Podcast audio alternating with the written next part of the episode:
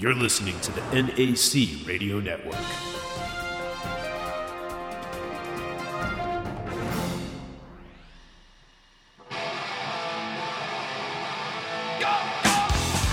For those unfamiliar with modern stereo terminology, a turntable is a mechanical device Baby,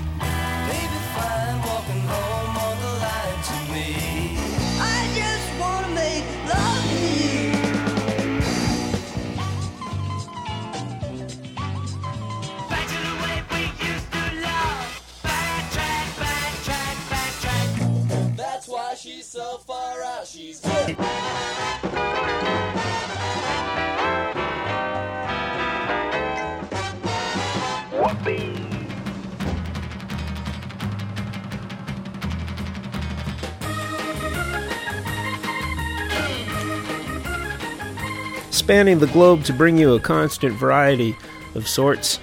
It's more lost time. And I'm fresh from a trip to the drive-in movies last week. I brought my son, and we had a great time. The movies weren't really that great, but that wasn't important. He's 11, and it made me happy to show him something that uh, I liked so much when I was a kid, but you don't really see these days. Um, it made me realize how politely he listens when I drone on and on describing the things that we used to do instead of play video games all day. Uh, but it also made me realize this it's easier now here in Massachusetts to get to a drive in movie uh, and have that experience than it is to go searching for rare records. We have the Mendon Twin Drive In and the Cape Cod Drive In, and up in Maine, even where we were vacationing last month, there's even the Bridgton Twin Drive In, which is not a quick drive, of course, but um, while we were there on vacation, I was. Uh, we were also real close to Bull Moose Records, which I stopped into, and they had lots and lots of Fall Out Boy, but not one record or CD by the fall. But then we'll have tons of records, right? Already. So today I'll play a bunch. I've got um, some by the, a couple by the Dave Clark Five, and the Ramones, and uh, Soul Record by Wales Wallace, and uh, and as they say in these situations, much much more. But first, a lot of my favorite stuff is 80s rock that obsessed on 60s rock. So let's start with an example of that from uh, my pantheon, uh, the uh, Portland, Oregon band called the Miracle Workers. That a lot of what they did was better than their contemporaries because they could write great songs and not just retread cliches. So, first, from their 1985 Voxx LP Inside Out, and the Miracle Workers, this is Mystery Girl.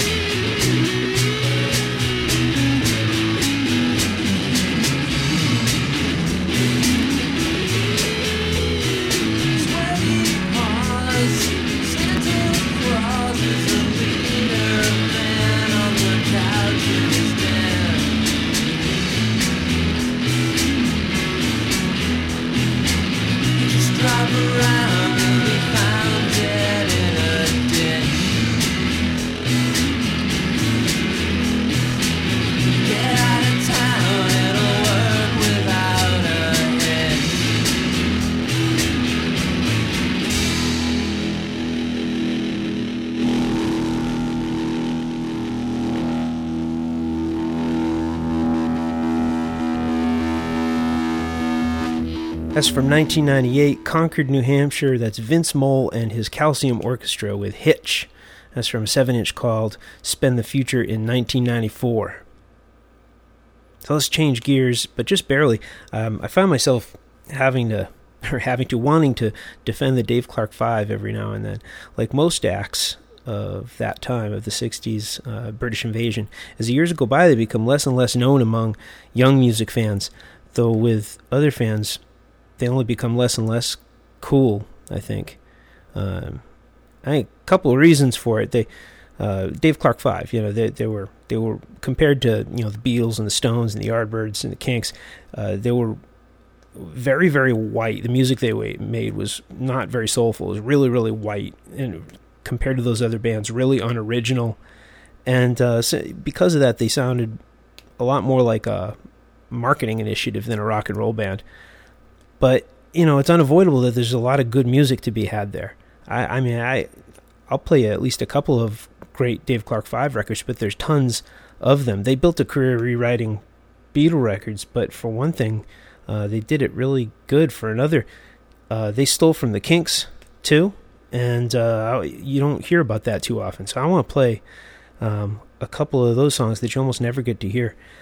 Um, in case you didn't know, uh, Dave Clark Five um, Dave Clark was the uh, the drummer in the band, and he wrote songs and produced some of their records, but he uh, he didn't sing. Mike Smith was the singer in the band. Dave Clark was a you know he was he was an entrepreneur. He uh, he started out as a stuntman in England, uh, a movie stuntman, and uh, started a rock and roll band to uh, make money to to finance a soccer team that he that he was already on but wanted to own. So, I mean, really ambitious guy. How often do you start a rock and roll band in order to generate money to finance something else that you want to do? Most people don't see rock and roll bands as um, money making schemes. Uh, weirdly, that's the uh, that's the plot of the Herman's Hermits movie, where uh, the guys in Herman's Hermits um, they start a rock and roll band in order to make money so that they can finance uh, racing a dog uh, by the way, the Herman's Hermits movie is infinitely more entertaining than the Dave Clark Five movie. The Dave Clark Five movie is uh, catch us if you can, and it's a colossal bore, whereas the Herman's Hermits movie is completely watchable and entertaining. Anyway, now I'm now I'm completely off on a tangent. Uh, Dave Clark Five seldom gets blame or credit for leeching off the Kinks, so uh, uh, I want to play one of those songs. And um, the second cut I'm going to play, uh, I think, is Mike Smith's best job imitating a John Lennon pop song. So we'll get to that. Listen for that on the second one. But first, uh, doing a great Im- uh, Kinks ripoff uh, from their 1968 LP, Everybody Knows. This is Dave Clark 5 with Lost in His Dreams. He gets up in the early hours of night. Mama's in his pocket for a light. We can't criticize him, you and me. The man who spends his life lost in his dream. He tells about some colors never there. And in his mind he doesn't have a care. He thinks he's better off than you and me.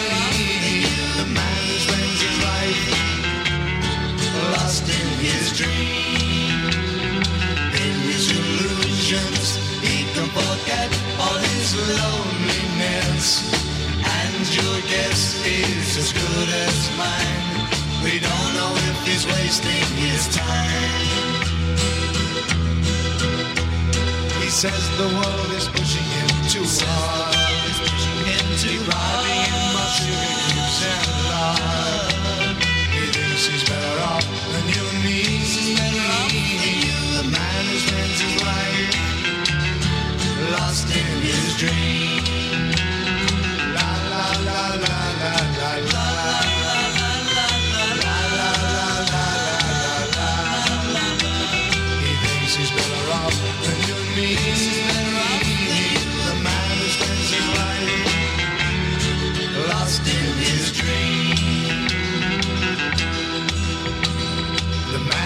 Wastes his life lost in his dream.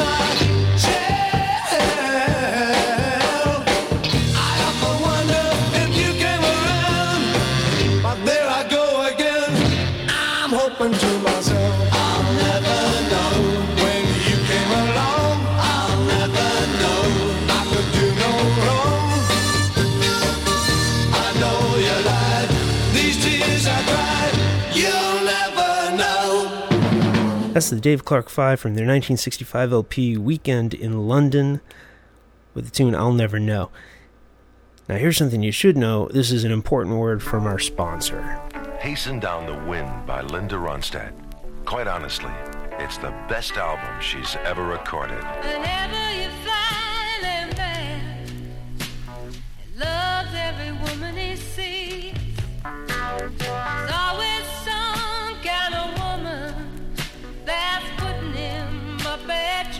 Need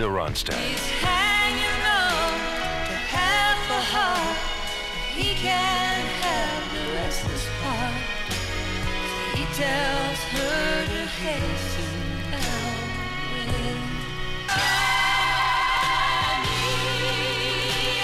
12 strong songs transformed into new classics by this very soulful lady. Hasten Down the Wind, Linda Ronstadt's best album yet Asylum Records and Tapes.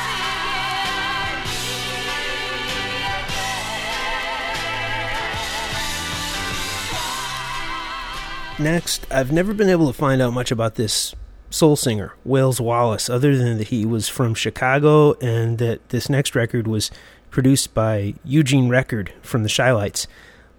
But I went looking for it when I heard it in a record store, and I, I couldn't believe how much it sounded like a more contemporary Sam Cooke, and I've always loved Sam Cooke. I used to put it on compilation tapes, um, mix cassettes that I'd make for friends. Um, I must have put it on about a half a dozen tapes uh, that I made for people when I was in college, and then I sort of forgot about it. But here it is from 1969. This is Wales Wallace with "That Ain't the Way."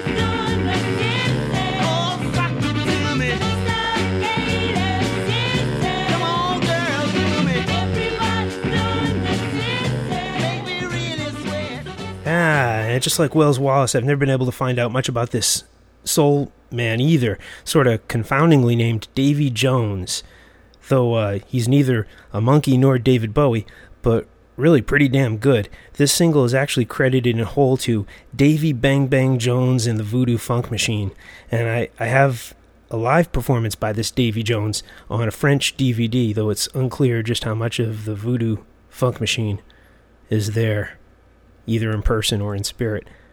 But if you're an expert on this Davy Jones, maybe you can tell me more about him. Which reminds me, um, thank you to everyone who touched base about the literary origins of the band Twas Brillig from Minnesota that I played on uh, either one or two shows back. Especially Jeff Breeze, who, uh, as usual, was first with the facts. So, that Twas Brillig is from uh, Lewis Carroll's Alice book, whether that's through the Looking Glass or uh, whatever that other one is. As if I'm, as if I'm not the only one who didn't know that. So let's shoe, shoehorn in one more. I've been wanting to find a place for this for a long time. It's the Ramones.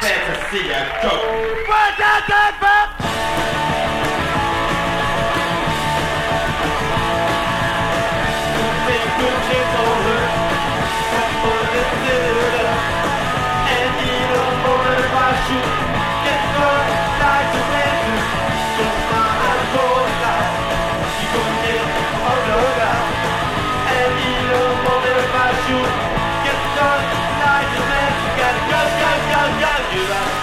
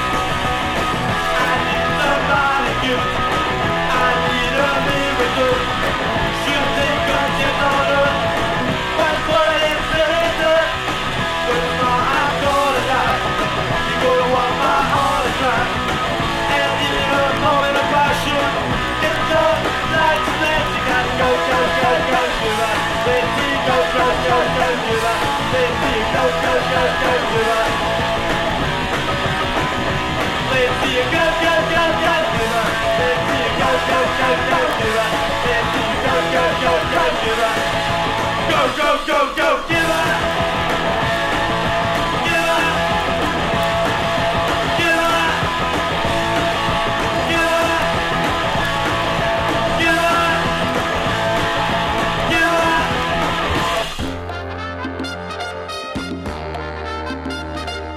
That's from 1976, and that's More Lost Time number 44. Thanks for listening.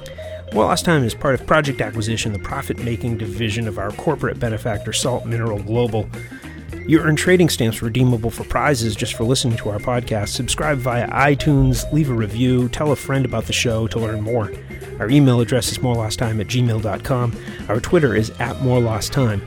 This week's program was written and produced by Pete Moss and Kurt Reception. Our engineer was Oscar nominee, filling in for his brother Tony, who is on assignment. Join us again, and then you'll have even more lost time.